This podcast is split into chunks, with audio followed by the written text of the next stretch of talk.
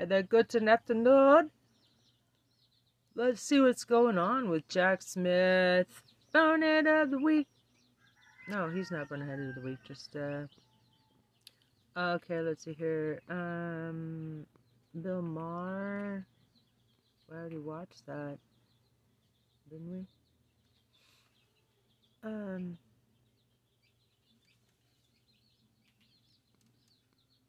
Every single House Democrat voted to provide paid sick leave to rail workers.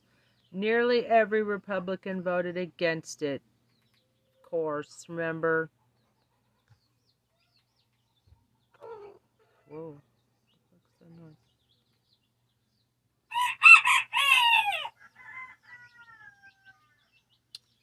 Uh huh.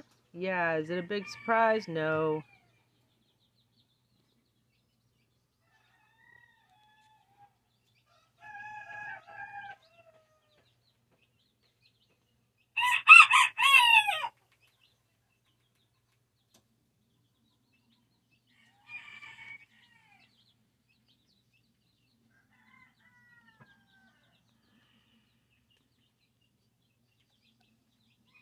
GFY Republican.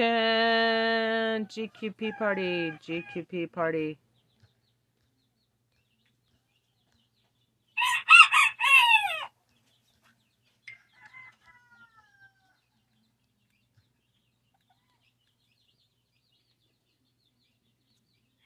Right, so I'm posting that on Instagram right now.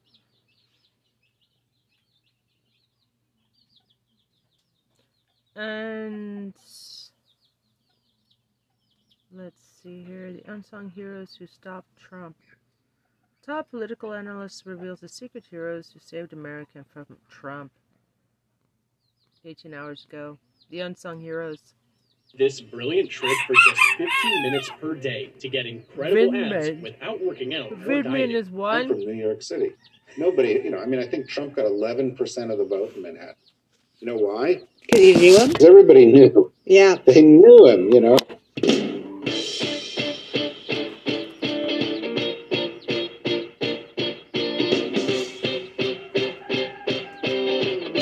Hello, and welcome to the Politics Girl podcast. I'm your host, Leigh McGowan. Let's get into it. Today's pod is a candid conversation with return guest David Rothkopf. David is the CEO of the Rothkopf Group, a best selling author and journalist, and host of the Deep State Radio podcast. His most recent book, American Resistance The Inside Story of How the Deep State Saved the Nation, just dropped November 1st to rave reviews. While the history of the Trump presidency will remain incomplete for decades, David has built a rock solid case that a host of government officials worked together to keep a dangerous, unhinged, ill prepared president and his enablers from doing irreparable damage to the United States, our allies, and the planet as a whole. Reviews have called American Resistance the best work yet on how federal employees, military, and civilians helped preserve democracy during the greatest constitutional peril the U.S. has faced since the Civil War. David writes this book from a place of deep understanding, knowing the ins and outs of American politics intimately, having served as Deputy Undersecretary of Commerce and International Trade Policy in the Clinton administration, working as a professor of international affairs at Columbia University, Georgetown, and Johns Hopkins, David is a contributing columnist to the Daily Beast and a member of the board of contributors to USA Today. He has authored hundreds of articles for multiple publications, including the New York Times, Washington Post, Financial Times, and is a regular commentary on pretty much every broadcast media. I'm having him on today to talk about his book, but also because he has innate ability to tie together complicated ideas and allow us to understand the big picture. Today, we're going to talk about what happened during the Trump presidency, what happened after the Trump presidency, and what we have to do to shore up our systems as we head into the idea of a new Trump presidency. So, without further ado, please welcome back best selling author, international expert, and truly brilliant thinker, David Rothkopf. Nice to be back. Well, first of all, congratulations on the book because people are just loving it. Uh, I hope they love it. it. You know, it took a while to uh, create it. Well, you've basically written an insider story on how everything that happened during the Trump presidency, which, let's be honest, was a lot, could have been so much worse. But there were enough people, people who have been called the deep state, but were really just career civil servants, who took their oath to the Constitution seriously and were able to resist the tyrant that was attempting to take control. Yeah, absolutely right. The reason that they were called the deep state, you've got to ask yourself why they come up with this conspiracy theory is a little bit similar to why news media were called fake news. It was because Trump and the people around him realized that if these people took their job seriously, they could impede him, resist him, even challenge him, and he wanted to discredit them. So what he did was he said, "Let's create let's create a conspiracy theory." Problem is, these people didn't focus on that. They focused on their jobs. You know, they're hardworking people who've given up making more money doing something else to do public service. And time and time and time again, in everything from matters of war and peace to pandemics to immigration, they stopped things from being much, much worse. And, you know, given the way things turned out, that's saying quite a bit. It certainly is. I mean, I said in the introduction to this podcast that the history of the Trump presidency won't be fully known for a really long time, but your book gives us context and details around how Republicans and Democrats and nonpartisan officials basically worked in the shadows to limit the damage that could have been done by this incompetence and corruption. And it seems that there were a series of extraordinary measures that were taken to keep the government from falling apart. I mean, the whole book is, if I'm being honest, a bit terrifying at how close America came to the brink under Trump. No, no question about it. Trump was not just a rogue president, he's not just a guy with an extreme agenda. He was incredibly incompetent. You know, the only president we've ever had who had never held a government job before. Uh, he was incredibly narcissistic. He didn't really care about anybody else's opinion. He thought the advisors he had hired were essentially window dressing to make him look better. And his impulses were incredibly dangerous. You know, the impulse to make heroes of people like Putin or uh, Kim Jong un, uh, the impulse to bury the COVID epidemic so that you know he might do better uh, politically. Uh, the impulse, the racist impulse, to try to keep brown people out of the United States. You know, these, were pathological. And fortunately, these people were there and they literally kept wars from happening, kept us from blowing up our alliances, kept hundreds of thousands of people from dying needlessly, even as we acknowledge that hundreds of thousands of people did die needlessly. And so, you know, I think we owe them not only a debt of gratitude, but I think we owe them um, the resolve to put this whole deep state myth to bed, to put the whole Ronald Reagan government is the problem myth to bed, and to start being grateful for people who devote their lives to public service. People of every party. This is not a partisan book, and I would say most of the people in this book who end up being heroes are either Republicans or independent. I thought it was a different story from the one that we were hearing. Yeah, I know that's saying something. And I think it also feels incredibly relevant today to be laying out government that can work, government that can be efficient, government that can help, and not just a partisan government like we say, only these people can help us. You're saying, no, these are career bureaucrats that were in there, mostly Republican and independents, that really were just doing their job to hold up the Constitution as opposed to hold up one administration, right? And not only does your book kind of provide new perspectives into this extraordinary dysfunction of the Trump administration, but it reminds us all the ways in which our system was built to hold together and the people that were there to support that. You're absolutely right. You know, these people were a critical guardrail. Other guardrails that we thought we could count on, congressional oversight, the Department of Justice, uh, they didn't work so well. These people, time and time again, stopped things from going awry. Now, they didn't always get to stop it. There were plenty of examples we can all think of that were bad.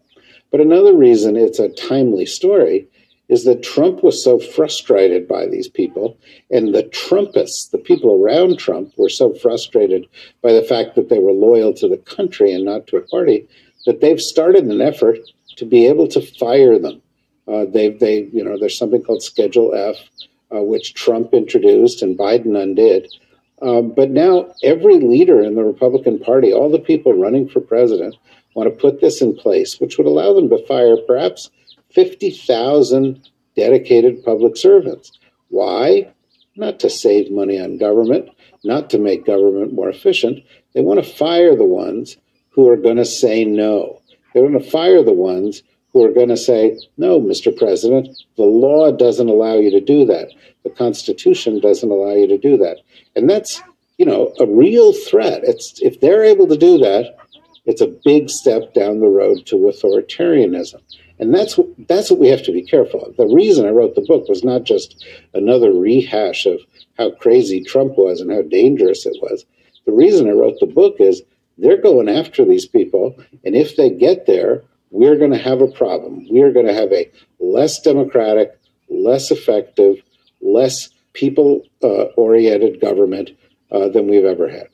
Yeah. And I, I, think for those of you who don't know uh, what David is talking about, um, a good sort of overview of this idea um, was a Jonathan Swan article that he wrote for Axios in the summer that was called Inside Trump 25, a radical plan for Trump's second term. That was terrifying because it basically broke down what David's talking about and how these Trump allies are preparing to radically reshape the federal government if and when he is reelected, including purging thousands of career civil servants and replacing them with loyalists who 100% subscribe to this America First ideology. And I think we need to be really clear eyed that the plan isn't even really dependent on Trump being in power. The way the Republican Party is behaving now, stripping voting rights, protesting rights, women's rights, gay rights, civil rights from people. This plan is to make sure that everyone falls in line, no matter what potential Republican leader is in charge, because the party is clearly on board for abandoning democracy for authoritarianism. And Swan's article points it out really well, where he says that it goes beyond purging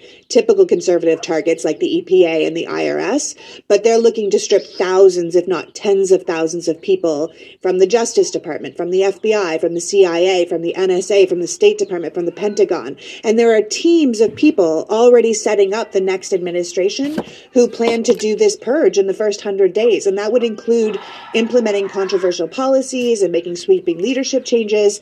But it's also basically a revenge tour against anyone who was real or a perceived enemy to the Trump administration. And we need to kind of keep our eyes open on that because if you're not completely on board with his agenda, you are not going to have a place in the next Republican administration. Yeah, you should have written this book. I couldn't, you know, I, I couldn't, I, I couldn't, I couldn't, I couldn't put it better. Or uh, maybe you could have written it with Jonathan Swan. That's exactly right. This book is not a polemic by me. I interviewed a hundred people, and I'll tell you something. In talking to those hundred people, virtually every single one of them said their biggest fear was that Trump would be reelected. Their biggest fear was that he would get to take the steps you're talking about. And some of the people I talked to were in Trump's cabinet, and others were in the sub cabinet, but were senior officials appointed by Trump. But once they saw the chaos, the disregard for the rule of law, the hunger for authoritarianism, the impulses towards policies that were um, racist or that served a tiny fraction of the 1% or helped our enemies overseas, they said, we can't let this happen. Uh, and many of them stayed in office, and this is a controversial subject. A lot of people said, well, you should have just resigned. But many of them struggled with that.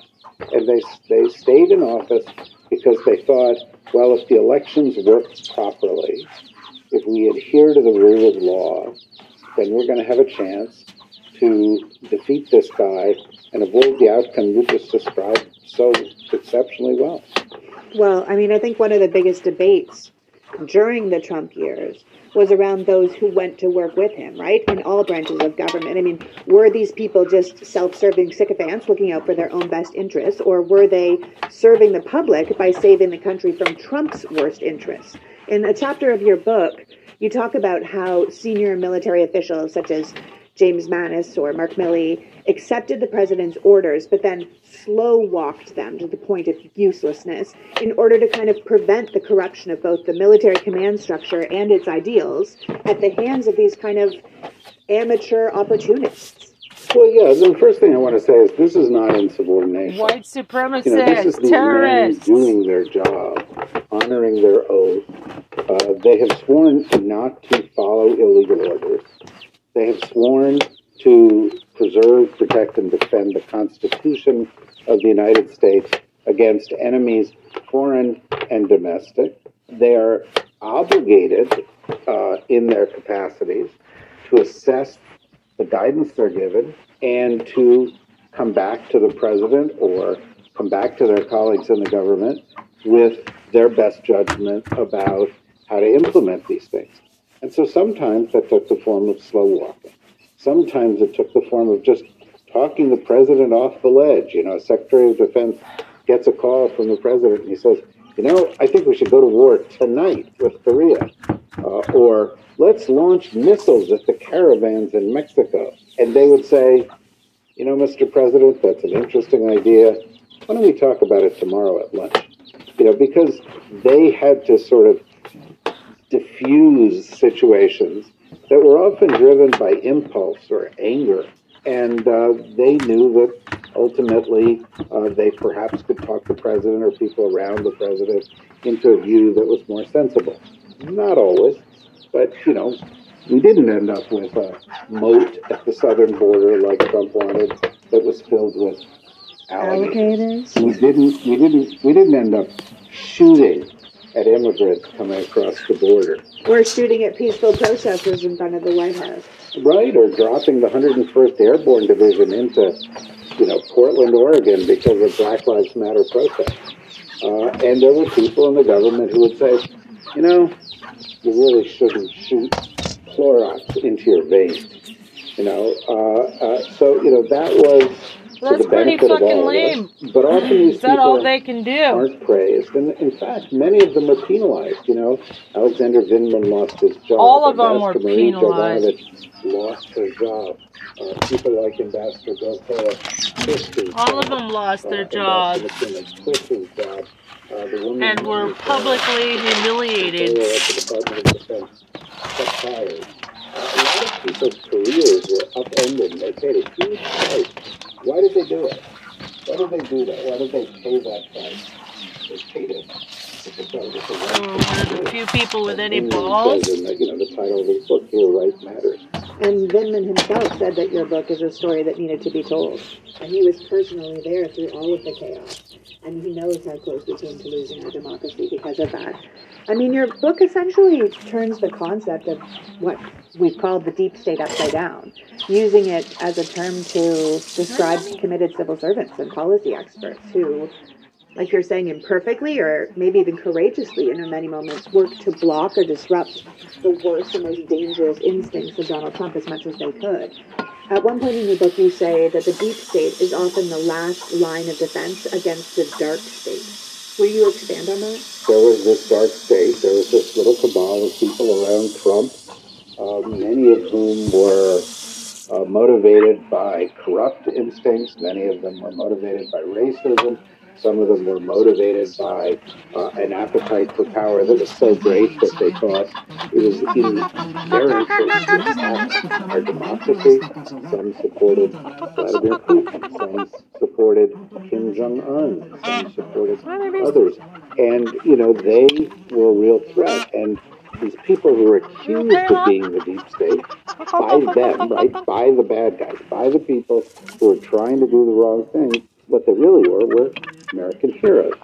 Uh, Congressman Jamie Raskin, who I talked to in the book, uses a term. He describes what they did as constitutional patriotism.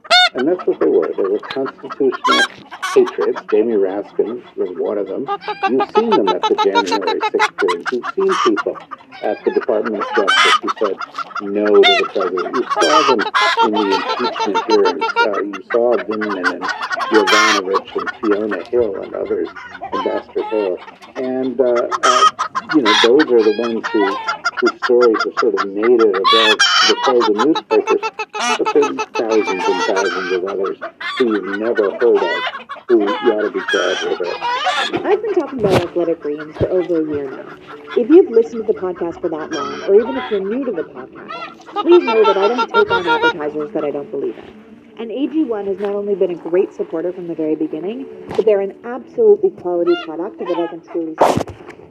My family takes it. My 80 year old dad takes it. My friends take it. It's one of those things that will truly change how you physically feel. It's just one scoop in water every morning on an empty stomach. And your body gets 75 high quality vitamins, minerals, whole food source superfoods, probiotics, and adaptogens to help start your day off right. This blend of ingredients supports your gut health, your nervous system, your immune system, your energy, recovery, focus, aging, basically all the things. Tons of people take some kind of multivitamin, but it's important to choose one with high quality ingredients that your body can actually absorb. Athletic Greens uses the best of the best products, based on the latest science.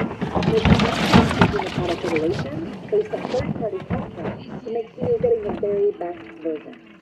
There's a reason Athletic Greens has over 7,000 five-star reviews, is recommended by professional athletes, and trusted by leading health experts.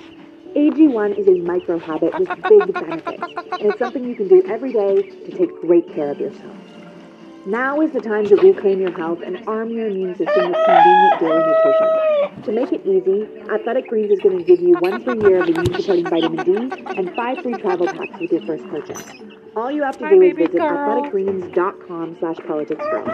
Again, that's athleticgreens.com slash politicsgirl take ownership over your health and pick up the ultimate in daily nutrition. I honestly wouldn't keep talking about this if I didn't truly believe it.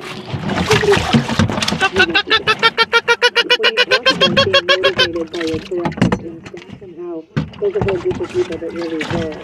And we can't not look at it in the context of where we are right now. We're, we're incredibly lucky that the GOP didn't win the Senate in the midterms. Um, we worked really hard to make sure the Democrats held control or held off supermajorities in a lot of state houses.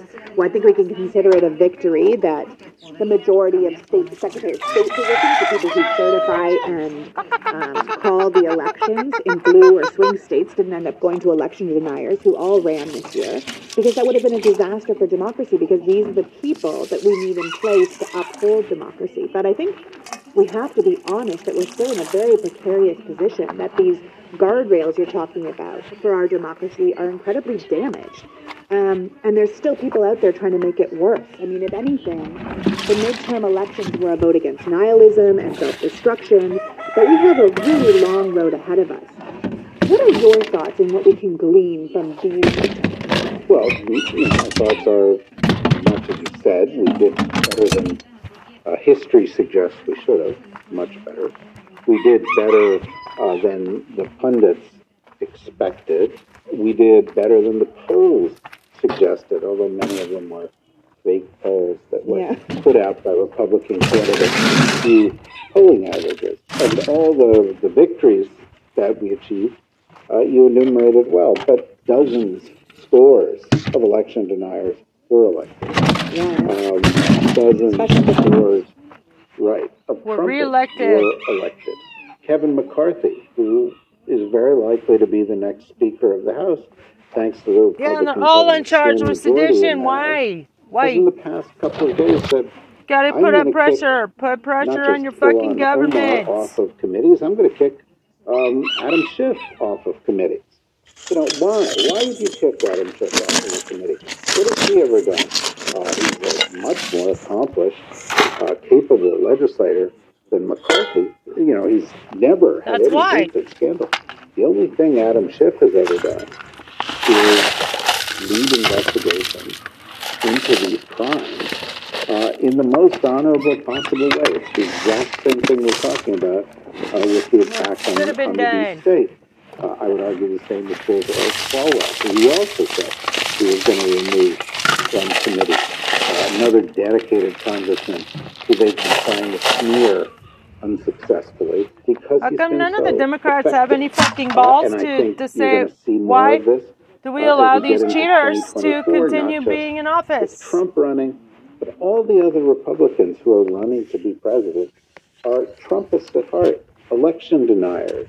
Uh, Ron DeSantis, uh, who the Republicans see as maybe the alternative, had his own police force, fired people in his government who didn't agree with him, COVID data, sought to suppress the teaching in even the mention whether a, a teacher might be part of the LGBTQ plus community. He's in many respects worse than Trump.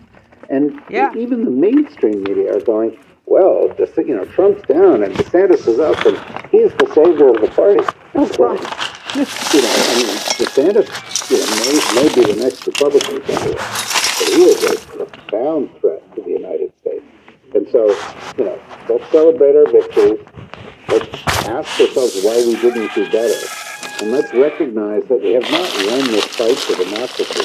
That is going to continue on in 2024 and beyond 2024.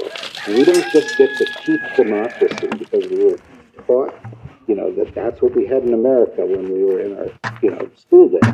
We have to fight these active efforts to dilute and pervert it, which are coming now from an entire major political party in the United States. Absolutely. I mean, as I said to Ron Queen in the Midterm Roundup Well, podcast, stop letting you could him. hear, I'm so proud of all the efforts that the Democratic voters and the grassroots organizations and the independent media and influencers who put it in the, you know, put into the past two years to stand up for democracy. And I think it shows us that with enough time and hard work, there really is hope for a positive future in this country. But it's also, democracy is never fixed with one election. It's fixed one election. You have to continue to do the work, always, always. It's, it's, it's what we're doing. And if we're talking about in your book, these bureaucrats holding up democracy in the shadows, it's hard to not see that these seats the Republicans flipped, you're saying, why didn't we do even better, considering the major things that were on the line here? But I, it's hard not to see that the seats the Republicans flipped in the midterms are fundamentally seats they gerrymandered so they can't lose. I mean, overall, Republicans. Yeah, why were they allowed to do that without any repercussions? Because of gerrymandering and voter suppression. And clearly we can't look to the courts to help us because, if anything, they've Supreme made it Court? worse. And clearly they're in the bag for anti-democratic forces on many It goes levels. to the Supreme Court. gutted America's right to vote, undermining the voters' rights Because Biden hasn't three separate expanded Republican gerrymanders in. Wisconsin and Louisiana and Alabama. Each one is drawn to enhance the electoral power of white voters, and the Republicans owe their successes in many ways to a bunch of court cases that allowed them to, when I say, legally win the win. And I'm, it's hard for people to hear that and be in Wisconsin right now going like, I voted, I did all this stuff I'm supposed to do. Why doesn't it matter? Why doesn't it count? And I, I want to Because our Congress ain't doing its keep fucking job either. It can feel a little discouraging for people. They knowing should now. the right They thing got all their fucking campaign contributions out of us. them. Well, I mean, look, you know, if you look at some of the decisive battles in the election that, that kept the Senate for, for the Democrats, for example, whether it's uh, uh, Cortez Masto in, in Nevada or the, some of the races in Arizona or the Or race that- Fetterman, yeah, Fetterman with the kids uh, up. or Fetterman in, in Pennsylvania. You know, these were very close races. Every vote mattered. And, you know, when you see somebody like uh, uh, Boebert going back to the Congress um, because he won by a few hundred votes, you know, the message ought to be loud and clear. If you don't show up, you're making it easier for the other side to win. Similarly, you know, uh, among the gains that uh, Republicans had in, as a result of gerrymandering were a number of seats in New York State where the Democratic establishment in New York State didn't fight back in the way that they should. And you're absolutely right. SCOTUS is as corrupt as it's ever been. It is in, and, and it's been corrupt before in the days of the Dred Scott decision, for example. Um, but it is, it's at risk. Uh, and I think right now, if it continues as constituted, you're going to see more than gerrymandering cases. You're going to see the court on election matters rule, for example, that state legislatures determine gerrymander. who electors are and ignore election Fake electors. And that's a very dangerous step in, in some of these uh, states that, that lean Trumpist. Uh, now, of course, you'll also see them take away the rights of uh, people to choose who they marry, possibly to use contraception, also fundamental freedom. Now, why do I bring that up? Not just to complain. Democrats have to do something about this. Know, we're reading stories now about Alito leaking information years ago. Clarence Thomas uh, and his wife have some big question marks over her role in the insurrection. Somebody somebody leaked the Dobbs decision. You know, there's a, there's a lot wrong in this court. Fortunately, there are people like Senator Sheldon Whitehouse who are standing up and they're saying, we have to have an investigation in the Senate. We've got to call them out. And where they do something wrong, we need to challenge them. Yes, we need duh. to defeat them. Uh, we need to impeach people who can be impeached. Now, And we need to expel people. House, But it doesn't mean that casting a light on what Expulsion. done wrong doesn't help. And the best example of that are the two impeachments of Donald Trump. They may not have been successful to the extent that he was removed, They lost. Every day, in every way that you can, you need to push this because they haven't given up and they have enough power that they can do a huge amount of damage. Yeah, tremendous amount of damage. Uh, we were talking to Thom Hartmann just about the Supreme Court and going forward and all the things that need to be addressed. We have to, when you were talking about the Democrats have to do more, I feel like we need to acknowledge where we really are and How come they don't use their power? that haven't been done before. Because people. technically Congress is supposed to be a check on the Supreme Court, and right now the Supreme Court is acting as if there is no checks on them at all. And the case you were talking about, in case people don't know, is this upcoming case, Moore v. Harper, that's coming before the Supreme Court, which would essentially destroy democracy as we know it, because it would make it impossible for a Democrat to win the presidency. presidency.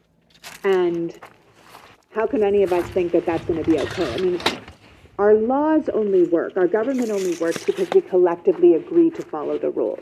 If one whole group decides not to, what does the other side do? And I think that's one of the reasons why Merrick Garland has been so, so careful about following every single rule, because if we want to live under the rule of law, we have to really live under it. The other side's clearly willing to abandon it. So if we abandon it too, then it's gone and they're the ones that get what they wanted. So we have to follow it very carefully. But I think we need to think outside the box with the Supreme Court because clearly the Supreme Court has corrupted itself and it will then corrupt our government almost in totality if we allow it to carry on. Um, I find it quite alarming. It's profoundly alarming, and you know, one thing to do is um, work to help sure, make sure that uh, Senator Warnock is reelected, that the Democratic majority is a little stronger in the Senate, uh, so that President Biden and the Democrats in the Senate can ensure that there are more Democrats and critical federal judgeships across the country. Another thing you can do is make sure that states are taking the steps that they can to rewrite their constitutions, to add protection, to seek measures within the Congress between now uh, and the end of the lame duck Congress uh, that can protect us from the irrational acts of Republicans, like blowing up the debt limit. Uh, there are a lot of things that we can do when we do have to think outside the box, and, and frankly, uh, we don't I, I, we don't do enough of that. I'm very worried. You know, the Supreme Court could give us 10, 20 years more Oh, this how? terrible decision. And, uh, you know, there's a way around that, right? There's numerous ways around that. There's a lot of Elect, elect options. Democrats to How the come Congress, Biden's not expanding the change courts? the law, and put good judges in court. Uh, you know, when the time comes that you really have the opportunity to consider how the court is constituted, or whether certain people should be on it, go for it. Um, uh, but don't look at any one area. And one of the reasons I wrote the book is the courts are one area, state governments are an area, um, but public officials serve as an important guardrail. And if the Republicans can sort of under the radar go in and fire a bunch of them, as we were talking about earlier, uh, that's going to take away a critical guardrail because, you know, these are the people who implement the law. And as you're saying, you know, if we're a nation of laws, uh, we need people who ensure that we follow the rule of law. And that is precisely what the MAGA GOP does not want to do. Yeah. I mean, your book gives us major insight into how government functions and why, as you say, we need to be caring about these jobs that no one's ever heard of if we want to continue to look out for America's future.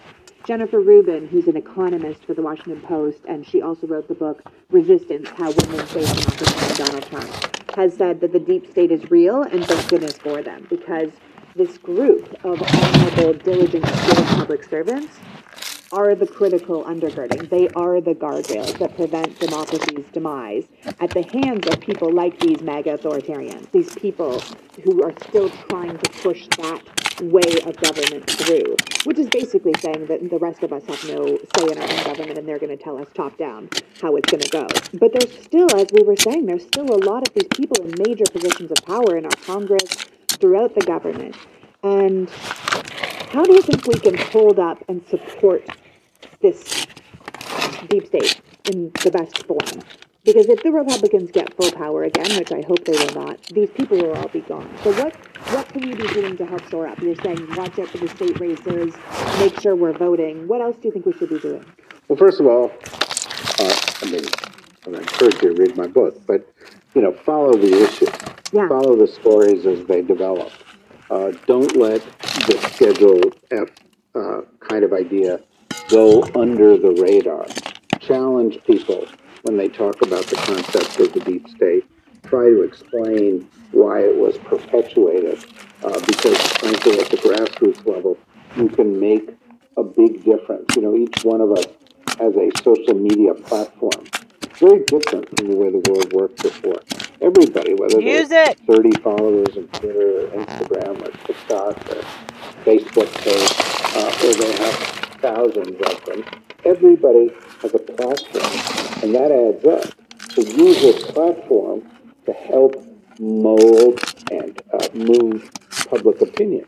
And then when elections come up, donate, work for the candidates, and uh, fight to ensure that the majority of the people um, that we've got in our government are going to defend our government and going to defend the rule of law and are going to defend the Constitution of the United States. Frankly, the reason I think people listen to your podcast because it's, it's something that happens all day long. It has to be a part of our life. It's got to be. I go to the gym, I work out, do my job, I care for my family, and I care for my country. Out of curiosity, as a total side note, do you think this is one of the reasons when you're talking about using your platform um, to reach out to your people, to talk to your people, to talk about why democracy is important? Do you think that's why we are seeing people like Elon Musk take over these platforms? So that we can course. do that? Of course, they see it as a threat. Yeah. You know, they've been trying since, you know, Roger Ailes first proposed the idea in the 1970s to build right wing media uh, and to silence centrist and, and progressive media. Uh, and what happened was the media was democratized by social media platforms, and they saw that um, as a threat. Uh, you know, which is why they started again coming up with, you know, language to discredit it. Oh, these are just elite, you know, which is of course nonsense. These are everybody. They're hundreds of millions of people, and they started to bombard it with bots and trolls uh, to create counter narratives to just make people turn away from the media, uh, the, social media platforms. And now you've got a guy with a, you know, and let's be honest, it's not an overstatement, a Trump Putin agenda, who is himself a troll. And, and, and, you know, a bit of an asshole. Let's be absolutely clear Oh, about you don't this. need to Some say a of it- bit. I think Yeah, I mean- would be the right word. Yeah. Okay. So let's agree that you and I will agree. He's a giant asshole. And you know, that you see the stuff that he has put out there. It's despicable, but it all points in one direction. It puts Trump back in. It puts Nazis back on the social media platform. It makes hate speech more likely rather than less likely. It makes verified truth um, watered down further and further. And you know, look at who controls the biggest media outlets. I, uh, they at one point just a few months ago, and something like seven or eight of the ten largest are, are, are they're not liberal media, as everybody, you know, again, another one of these idiotic conspiracy theories. They're controlled by Oh, it's Right a cover now, up. It's not a conspiracy theory. It's a or, cover. or, or libertarian moguls who end up being right wing by default. with mud water and change your life. Mushrooms. Mushrooms. Mushrooms. I have been for me. it scares me because it's a way to make us stop talking to each other, stop sharing. That's where we got BLM. That's where we got Me Too. That's where we got all these movements, where the resistance was born, where the Women's March was born. They, they don't want us talking to each other because it's effective. And like you said, like they know it works, and so they're trying to stop us. And I think we have to be very clear that we continue to talk, we continue to work. The work is not over. Whether we're working in the government or out of the government, we continue to band together against this. I mean, your book to come to the end, your book is just incredibly well researched and it's written in a very straightforward way, which I appreciate because I like things to be clear. In many ways, even amongst the chaos, your book still feels hopeful and optimistic because it shines a spotlight on the amount of government officials, the amount of people in the background, right, who really believed in American democracy and wanted to work against this irreparable damage that was being done to the country. And there's lots, lots of us who aren't even in the government who are doing exactly the same thing. It, Trump's presidency was essentially the ultimate political cautionary tale. And yet, here we are, looking at a run from the same guy who caused all of these problems in the next presidential election. I mean, what the hell are we doing? Well, I say to the man who just What had to we move back to doing? DC, what are we doing? I, do- I David? just, What's just, going on? I, I, I, I, yes, I mean, th- you know, what, what, what are we doing? This, I mean, we shouldn't have elected the guy in the first place. I'm from New York City. He shouldn't be Nobody, allowed you know, to I mean, I think run. Trump got 11% of the Duh. vote in Manhattan. You know why? Because everybody knew him? yeah. They knew him, you know. He's not going to be the candidate. He's going to have legal problems. He's going to be old. He's, he's, he's going to do more to alienate the party. Uh, Trump's yesterday's news. But that doesn't mean MAGA is yesterday's news. It doesn't mean right wing extremists are yesterday's news. It doesn't mean the move towards authoritarianism is yesterday's move. In fact, you know, if you listen to uh, DeSantis or you listen to uh, you know Stronger some of ever. the other potential candidates that are out there, uh, even the bland ones. I mean, I can barely look at Mike Pence and stay away. But you know, what is Pence offering? He's offering a real. Christo-fascist dystopia where one religious group is going to set the values for everybody else. And we are going to build governments around the principle of intolerance rather than tolerance. There, there's not, there's no good egg in the basket of potential leading candidates for the Republican Party. No, you know, I mean, if Liz Cheney runs, she's not going to do that. Uh, I don't agree with Liz Cheney on that. She might be the exception, but there are not many others. Yeah, no. And a lot of them are just a cleaned up version of the Trump that we know. A Glenn Youngkin is just a fleece wearing dad version of Trump. It's all the same policies. It's all the same problems. It's all the same. Yeah, more danger, more danger. You know, I mean, you know, yeah, right. It would seem like a a sleazebag Miss Universe pageant, groping, corrupt fraudster, right? But but but if if he's going to undermine democracy and promote racism and misogyny, well, that's you know that's the real problem. It's not that Trump's gross. It's it's that he's trying to blow up our system. Yeah. All right, well, listen, before you go, as someone who's spent much of his life in Washington and is back there now, I mean, your observations in the past have really helped us navigate some of these dangerous and turbulent times. So, what do you think comes next? more of a battle for the next couple of years, more of uh, Republicans trying to make inroads, institutionalize uh, their views, whether it's in courts or state houses, more dark money going into their campaign, uh, and more uh, effort by you know, us grassroots level, but also at the level of President Biden and the administration uh, and the Democrats and the Congress to fight it. Uh, but you know, I think you have to look at the midterms and say that was a battle. Maybe we won it. Maybe it was a draw. Certainly a better outcome than we expected. And we have to develop that mentality. Just like, you know, the people of Ukraine are facing the winter, facing energy shortages, facing potential loss of life. And they said, but to get what we want, we've got to see ourselves through that.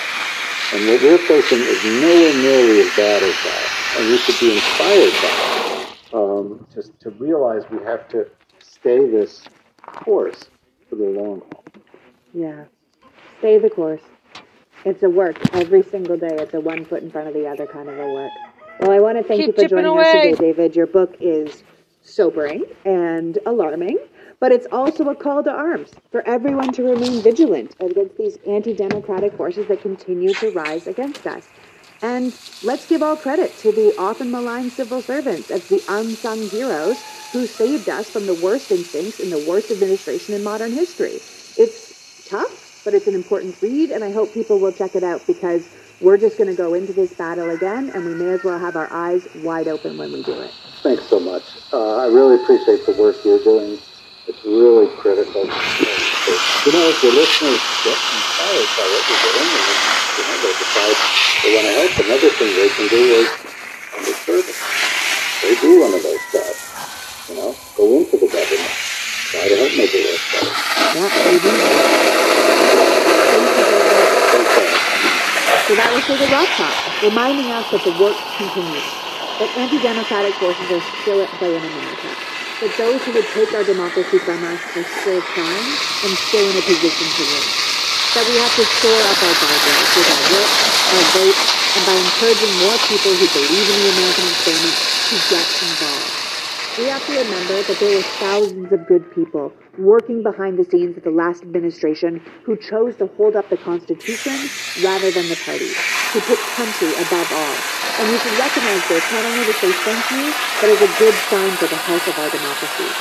Moving forward, the Republican Party is clearly all in for some version of white Christian rule. The Democratic Party has to be as bold as they can to decide how to best I just thought of a this good punishment I want to thank David for joining us today, and you for that caring enough about uh, democracy for these oath keepers that they Now have to watch Tony Michael's the podcast. be. The only thing they can last one of the only thing they can watch is the. Tony Michael's podcast from now on.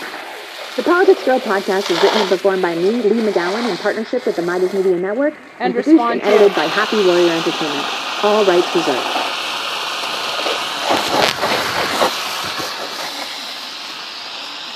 They would probably say, "Oh, that's cruel and unusual punishment."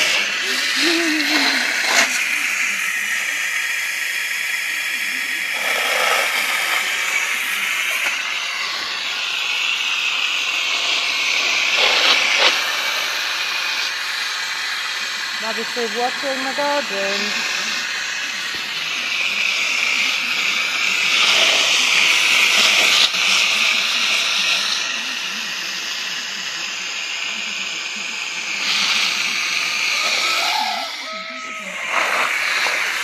At the sea.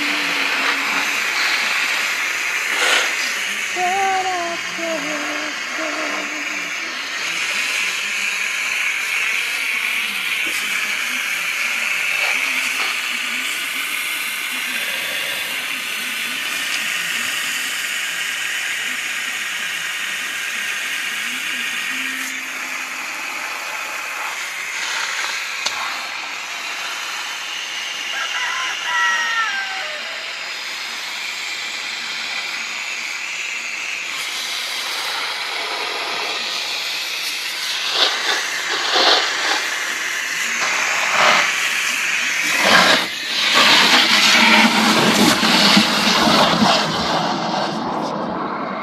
Okay, let's see. What's going on here? That was top political analyst reveals the secret heroes who saved America from Trump politics. Go.